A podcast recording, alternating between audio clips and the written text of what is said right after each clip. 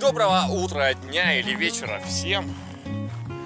Сегодня фиг знает какое июня, фиг знает какой день путешествия. К черту я что-то вообще сбился давно. Но сегодня второй день после того, как я стартанул из э, поселка или городка Хилок. Там мы отдыхали два дня, потому что у меня от... начала отказывать нога. Вот где-то в районе носка, вот где-то здесь. Очень плохо чувствую себя. То ли связки, то ли мышцы, то ли что-то еще. Это проявляется а, в тупой боли, которая накапливается в течение какого-то вот пробега. Вот она до сих пор у меня еще не прошла. Вот я вчера кое-как пробежал 40 с небольшим километров. И все остановилось здесь. Я не смог дальше добежать 10 километров до кафехи.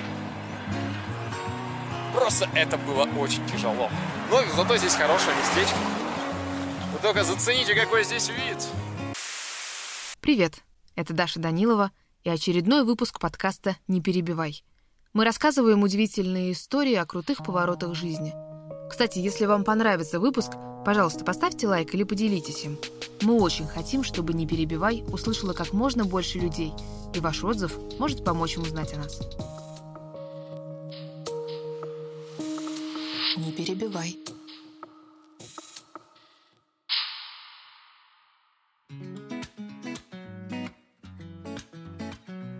С Глушаевым я познакомилась в 2010-м. Мы вместе работали вожатыми в Орленке. Это был веселый 20-летний парень с модным милированием и широченной улыбкой. Звезда дискотек и душа компании. Такие обычно становятся ведущими свадеб или успокаиваются и идут работать в офис. С Женей не случилось ни первое, ни второе. Впрочем, его коллекции сумасшедших историй позавидует любой тамада. Именно тогда, в Орленке, Женя впервые пошел в поход. Да, Индюк это э, такое место недалеко от Туапсе, по-моему, километров 20-40, если я не ошибусь. Это гора 800 метров, и там очень много кемпинговых таких мест под костерчик, где поставить палаточки, и туда из Орленка очень часто водят, водят детей. Особенно отряды, которые как-то отличились э, за смену. А ты ходил с отрядом? И я ходил со, с отрядом, причем Первый отряд у меня был, это была немецкая смена, дети с немецкими корнями. И вот мы с этими детьми, с их воспитателями, там еще мама у них были, у них особый отряд был. Вот, и всей этой группой мы съездили туда. Этот первый поход с ватагой детей и их мам стал отправной точкой. Горные виды так потрясли Женю, что, вернувшись осенью домой, в Киров, он тут же записался в турклуб. Сначала ходил на Урал, потом в Карпаты и Саяны. После Орленка мы много лет не виделись, но я иногда заходила на его страницу ВКонтакте. С каждым годом Женина стена становилась все невероятнее.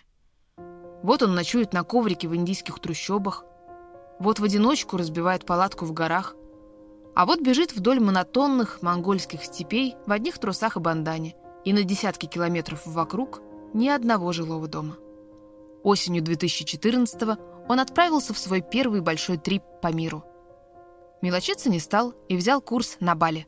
Автостопом. Первая цель была добраться э, с Крыма до Китая. То есть у меня рюкзак, палатка, все было с собой. Перебрался через Астрахань до границы с Казахстаном. Первая страна, можно сказать, в которой я официально одинокий странник поймал машины, э, несколько микроавтобусов, проехался с ними, понял, что ну, достаточно просто поймать машину, что ребята готовы помогать. Останавливаешь машину, тебя не только подвозят, но и там заходи к нам, потом к соседям сходим, туда-туда-туда.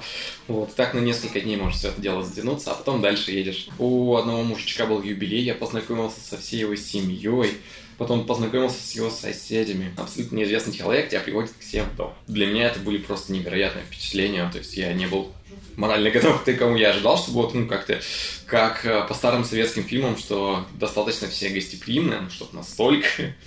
Проехав границу Китая, Женя оказался в месте, об уникальности и опасности которого почти не догадывался. Там очень интересная территория, присоединенная в э, советские времена. А, хотел от них отделиться, и там везде военное присутствие, то есть прямо военные машины, прямо в городе БТР, люди с автоматами ходят. Вот. Как называется а, Сейчас скажу, этот город Кашгар, Каши, пустыня Такламакан находится. Он внешне больше напоминает какую-то э, арабскую страну. То есть вот это вот, где Алладин жил. На самом деле это домики из песка и глины. Там в мечети тоже из песка и глины все вот, вот, вот, вот эти рыночки маленькие Э, где там всякими кальянчиками, лампами аладдиновскими торгуют. Вот, и там какое-то высокотехнологичное что-то увидеть, мне кажется, вообще было бы интересно.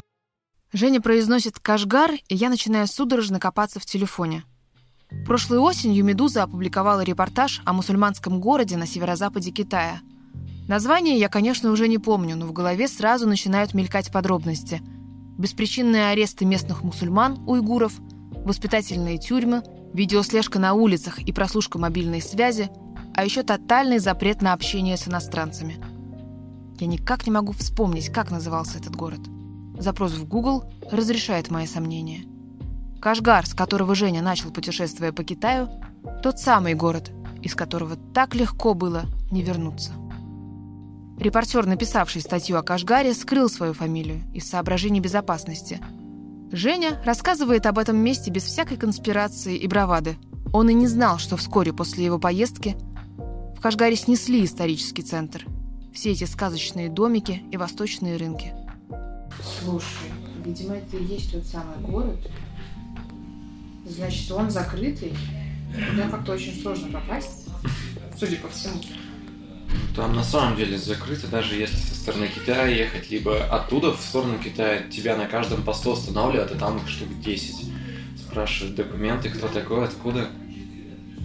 Вот. И какая-то часть на этой магистрали, она закрыта вообще для туристов, то есть там надо объезжать вокруг, делать круг километров 300. Там находится что-то типа военной базы секретной. Вот, и поэтому туда не Что на самом деле это не очень секретно? Ну, раз говорят, что туда нельзя, ну, всем понятно, что почему туда нельзя. Ну, либо завод, либо база, то есть одно из двух, там, третьего не дано. Вот. И приходится объезжать. В Кашгаре снесли все вот эти вот э, прекрасные рыночки, всю красоту. Уйгуры сейчас там под большим подозрением насчет там их причастности к террористам, поэтому угу. им очень сильно осложнили жизнь. И местным нельзя общаться с иностранцами. Жесть какая. Готов поверить, что именно там это обрабатывают, потому что это население, оно хочет отделиться оттуда, ну, потому что им некомфортно. Во-первых, они мусульмане, а остальная часть Китая либо атеисты, либо буддисты, либо там еще у них там какие-то есть народности. Кажется, это незнание и берегло Женю. Будь он в курсе положения дел в Кашгаре, возможно, он бы сменил маршрут или вел бы себя осторожнее. Но Женя без всяких опасений знакомился с местными, фотографировал старинные глиняные кварталы и даже завел в Кашгаре друзей, полицейских. Когда я уже возвращался с Китая, опять через этот же город в сторону Киргизии ехал. Вот. И так получилось, что я попал туда на китайский Новый год. И узнал об этом вот прямо уж, когда китайский Новый год прямо начался именно в тот день. Вот. А ситуация такая, что когда там начинается этот праздник, границы закрываются на неделю. То есть я вообще не, не мог никуда отправиться. То есть обратно в Китай ехать тоже нет смысла, там неделю эту а, пустыню пересекать. И у меня деньги закончились китайские, а надо было границу пересечь. И я искал, в каком месте можно переждать эту волшебную неделю, этот волшебный Новый год. И обратился за помощью к местной армии, вот к ребятам, которые как раз с автоматами. Они такие, да-да-да, вот тут есть хостел, пойдем, мы тебе подскажем. И, в общем, в компании пяти вооруженных людей я захожу в хостел э, за 10 минут до курантов. Там сидят э, иностранные туристы. И картина такая, заходит русский, пять э, людей с автоматами в городе, где военное положение. Все такие головы поворачиваются. Что вообще здесь происходит? Я на ломаном английском объясняю, что вообще, как. А, и меня пустили туда на неделю пожить, причем абсолютно бесплатно. В Кашгаре Женя не раз обращался за помощью к стражам порядка. В его коллекции несколько веселых фоток из полицейских участков. На удивление, люди в форме проявляли к русскому туристу неравнодушие и гостеприимство. Полиция очень часто помогала, очень часто помогала. Самая добрая полиция, наверное, из всех стран. То есть они э, пытаются помочь, они те еще подарок, такой вот мешок собирается какой-нибудь еды, хотя ты говоришь, что я просто путешествую, мне это не надо. Каждая встреча с полицией, это вот такая ситуация, они тебя встречают, не понимают, что тебе сказать, английский они не знают, они звонят своим друзьям, учителям английского, а, передают трубку мне, я говорю с учителем, он переводит им, и вот такой вот штукой, такой вот забавной игрой мы с ними общаемся. Потом а, у меня есть несколько фотографий с поли... ну, в полицейских участках, либо на дороге тоже с, а, с полицейскими фоткались. Ну, очень клевые ребята, мне понравились. А пока из Кашгара Женя отправился к центру Китая. Тут его ожидало неприятное географическое открытие.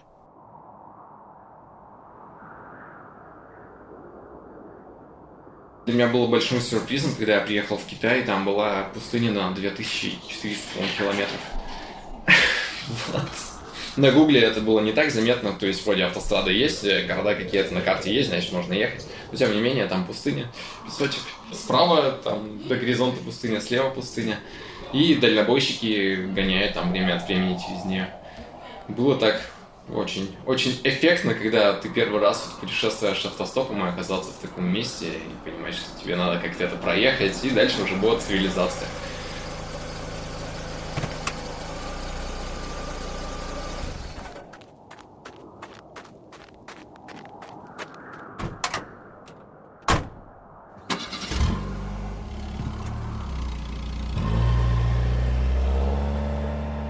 Проехать в пустыню предстояло автостопом, который вообще-то в Китае запрещен. Но кого это остановит? В пути Женя сменил несколько десятков фур. Некоторые, перегруженные китайскими товарами, ехали так медленно, что Женя прощался с водителем, выходил голосовать на трассу и быстро обгонял ушедший вперед тяжеловес. Ночевал здесь же, в кабине. Некоторые грузовики оказались полноценными домами на колесах, с розетками, телеком и ванной. Пустыня закончилась бы быстрее, если бы из-за запрета на автостоп Женю то и дело не высаживали на трассу. Там я даже чуть не вернулся назад, потому что было очень тяжело ехать. Меня останавливали на всех этих постах, и мне было ну, сложно поймать нового а, водителя. Очень много времени уходило на это. То есть я... тебя останавливали и высаживали? Да, высаживали. Кто-то садил на автобус, иногда просто высаживали. На одном месте мне даже сказали, что это все, давай возвращайся здесь ты больше. Ну, как бы еще раз мы тебя здесь увидим, все, будем это самое, разговаривать немножко иначе.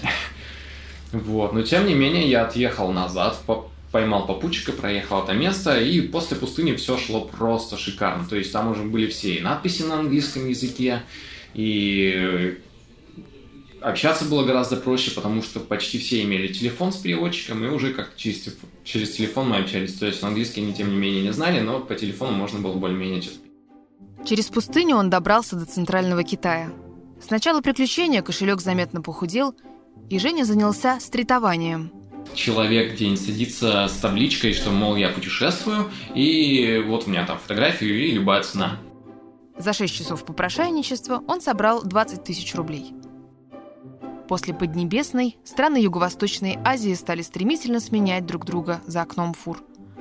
Женя на несколько дней останавливался во Вьетнаме, Лаосе и Камбодже, но держал курс на Бали – он ночевал в хостелах или находил вписку на каучсерфинге. В Тае решил попробовать еще один эконом-вариант.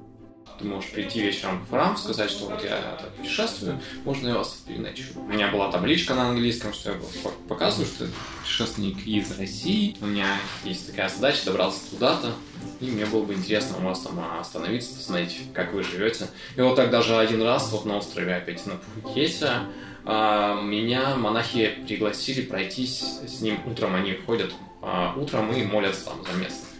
А, и местные им подношения подносят. И я как помощник собирал в такой огромный чан эти подношения. То есть вначале передают монахам, монахи передают нам, и мы это несем. Это в основном еда, она в таких пакетиках одноразовых. То есть это рис, э, мясо, рыба, э, какие-то напитки, вот, не помню, по-моему, некоторые денежку приносили к монахам. Ну, то есть, в основном это еда. Напитки тоже в пакетиках? Да, все в пакетиках, соус тоже в пакетиках. Они герметичные, такие клевенькие, на резиночке завязаны. И в течение, наверное, часа вот собирали подношения, потом приносили на общую столовую, все это выкладывали на столы. Вот такие реально горы еды из пакетиков на столах. Вот, вначале кушали монахи, а потом вот помощники, прихожане и еще там вот разные люди, которые там работают. За три месяца Женя проехал 12 стран. Украину, Россию, Казахстан, Узбекистан, Киргизию, Китай, Вьетнам, Лаос, Камбоджу, Таиланд, Малайзию, Индонезию и автостопом, загрузившись на паром прямо на фуре, все же оказался на Бали.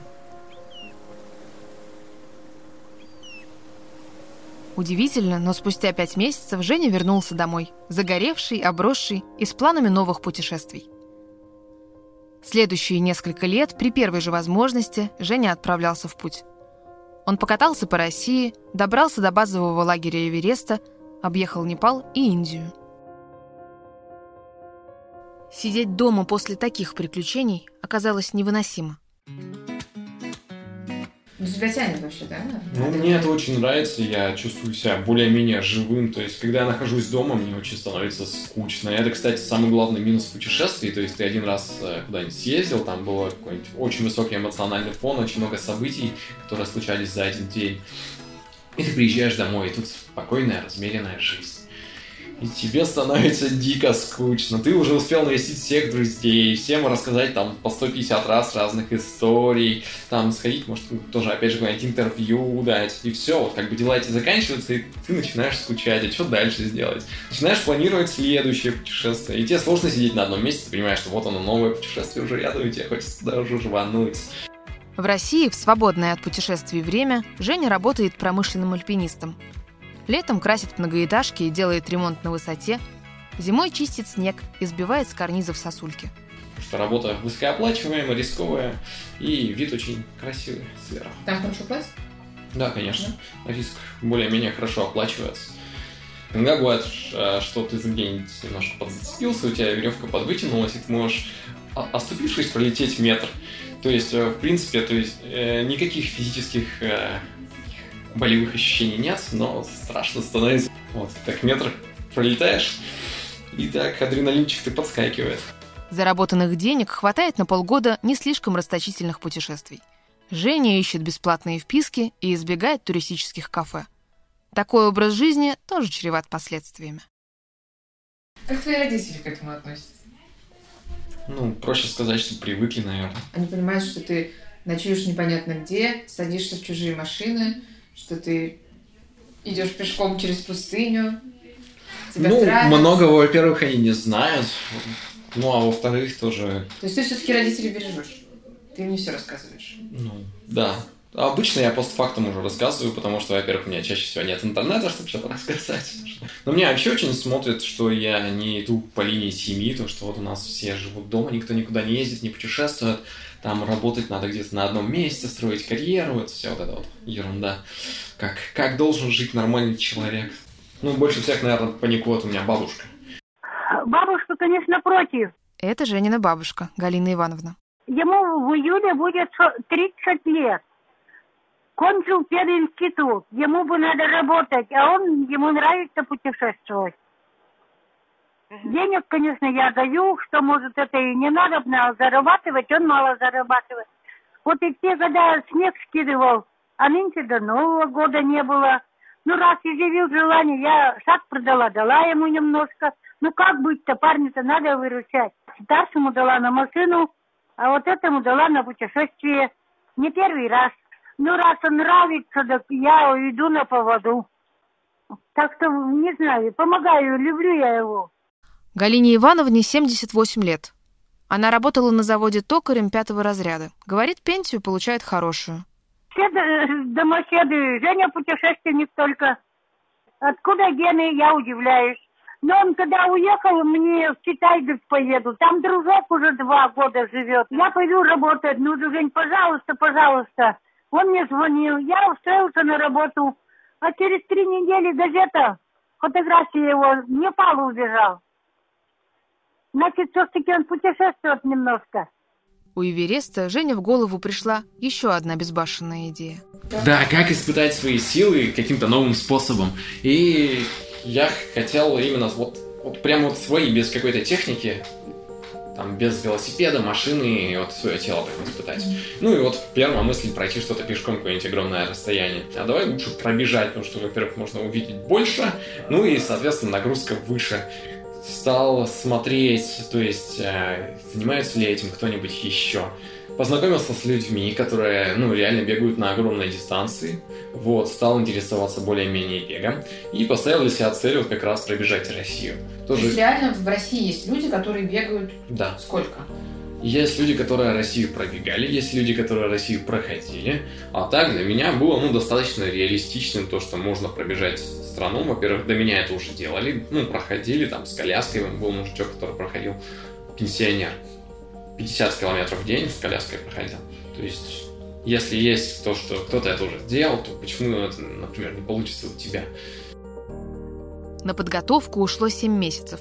Женя в жизни не занимался бегом, ну, не считая 100-метровок в школе. Начал тренироваться. Через полгода пробежал свой первый марафон. 4 часа и 4 минуты. А еще через месяц собрал рюкзак, улетел во Владивосток и побежал по Транссибирской магистрали в сторону Москвы. Я устал. 60 километров за день – это вам не просто так. Женя вел видеоблог о своем путешествии на Ютьюбе.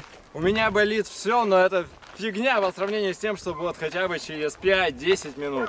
Когда мышцы немножечко остынут и боль дойдет до меня, до мозга, это будет жесть. Так будет еще около одной недели, я должен это вытерпеть, должен это пройти, и главное еще не получить травмы. Это будет сделать непросто. Но я счастлив, я добрался, еще солнце не село. Прекрасная деревушка. Здесь можно купить какой-нибудь местной еды, солений. А, если, конечно, у вас есть деньги. Первые две недели это было просто адски тяжело. Потому что, во-первых, мышцы были не готовы к этому. Во-вторых, э, я еще тогда не умел никак бороться с мозолями. Мозоли были просто чудовищные. Не так, чтобы прямо в кровь, но просто вот на всех пальцах, там, везде, там, на пятке были мозоли. А, появлялись они чаще от того, что трасса пыльна, а, им надо, например, чтобы с ними бороться, надо было, например, носки менять каждый час, каждые два часа, использовать, например, там, ну, какие-нибудь мази, вазелин. Вот, это я уже потом узнал, как с этим бороться. И более-менее потом вот эти две недели прошли, и стало полегче. То есть я смог уже стандартно пробегать там 50-60 километров в день, и мне стало это более-менее нормально. А так доходило даже вот на первой неделе до момента, когда вот я вечером добегаю, я останавливаюсь, все, вот э, рюкзак кладу в машину, и я дальше просто даже вот еле хожу. Я не могу ходить, то есть на хотя бы до кафешечки дойти покушать. Но я просто не могу, я так маленькими-маленькими шажочками. А я понимаю, что мне на следующий день надо бежать, а я просто не могу идти, то есть настолько жестко было.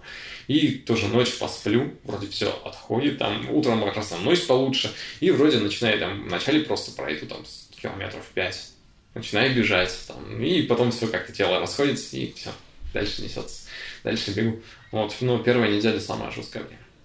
Когда ноги перестали отваливаться, Женя установил норму – 40 километров в день. Впрочем, бывало и больше. 10-15 километров, перекусик, вот, и дальше бежать. Потом снова перекусик, обед, снова бежать. То есть вот такими урывками и каких-то там достижений. Больше четырех, ну, быстрее четырех часов я пока не, не пробегал, по-моему, официально. Тем не менее, у меня вот есть 100 километров, я пробежал за 12 часов. Ну, для меня такая хорошая галочка. Причем я не собирался, то есть изначально пробегать. Я проснулся рано утром, там пробежал первые 25 километров, немножко перекусил, смотрю, время есть, еще 25 пробежал. Время 12 часов дня, я такой, ну, нормально, можно пообедать и еще пробежать. В принципе, светло. Пробежал, все, там уже 100 километров, я такой, нифига себе, можно было. Слушайте, вы понимаете, как он это делал? Как можно взять и побежать через самую большую страну в мире? Лично я не понимаю. Не было ни одного дня, когда бы я не думал о том, чтобы все это свернуть. Особенно это было ярко, например, в 12 часам дня что надо все это бросить, да ну его все к черту, да, это слишком тяжело, и эта вот мысль, она постоянно крутится у тебя в голове. И вообще, когда ты бежишь длинную дистанцию, ты должен иметь очень богатый внутренний мир, чтобы вообще с катушек не полететь, и тебе было хоть как-то интересно бежать.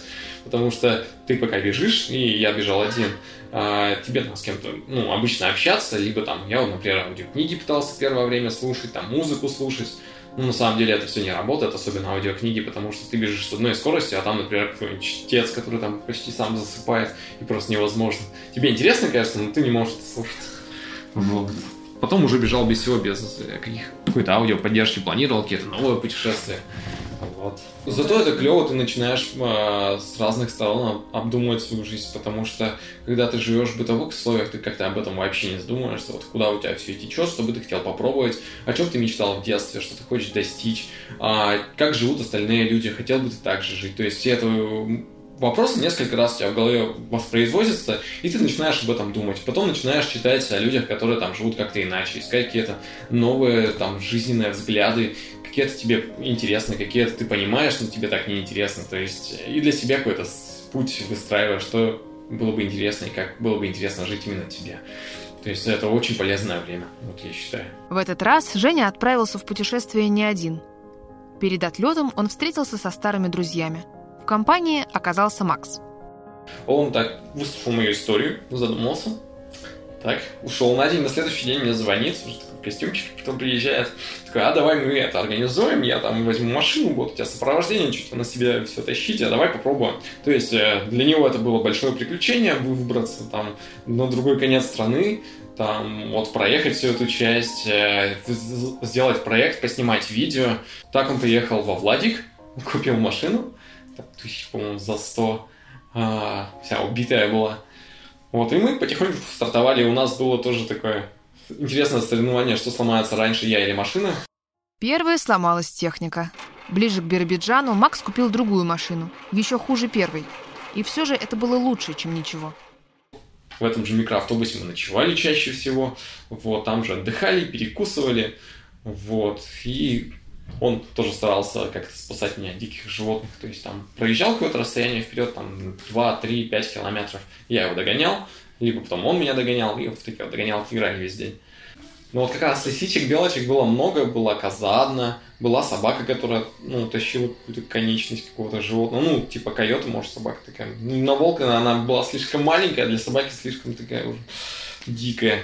И посреди леса видеть собаку с куском, ну, там, с какой-то куском ноги ну, какого-то этого домашнего Бегущего скота. бегуна.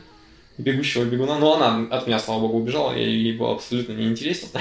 А прям чтобы больших нет, не видел. У меня еще с собой было два фаера, то есть если там, например, медведя вижу, можно было зажечь, там, попытаться хоть как-то испугать. Это единственный способ, что я мог с ними сделать, потому что это надо громко либо кричать, либо как-то вот визуально их пугать. Пока Женя бежал, в каждом городе журналисты брали у него интервью. Прозвали его, конечно, Кировский Форест Гамп. Вы делаете это во имя мира? Ради бездомных? Защиту прав женщин?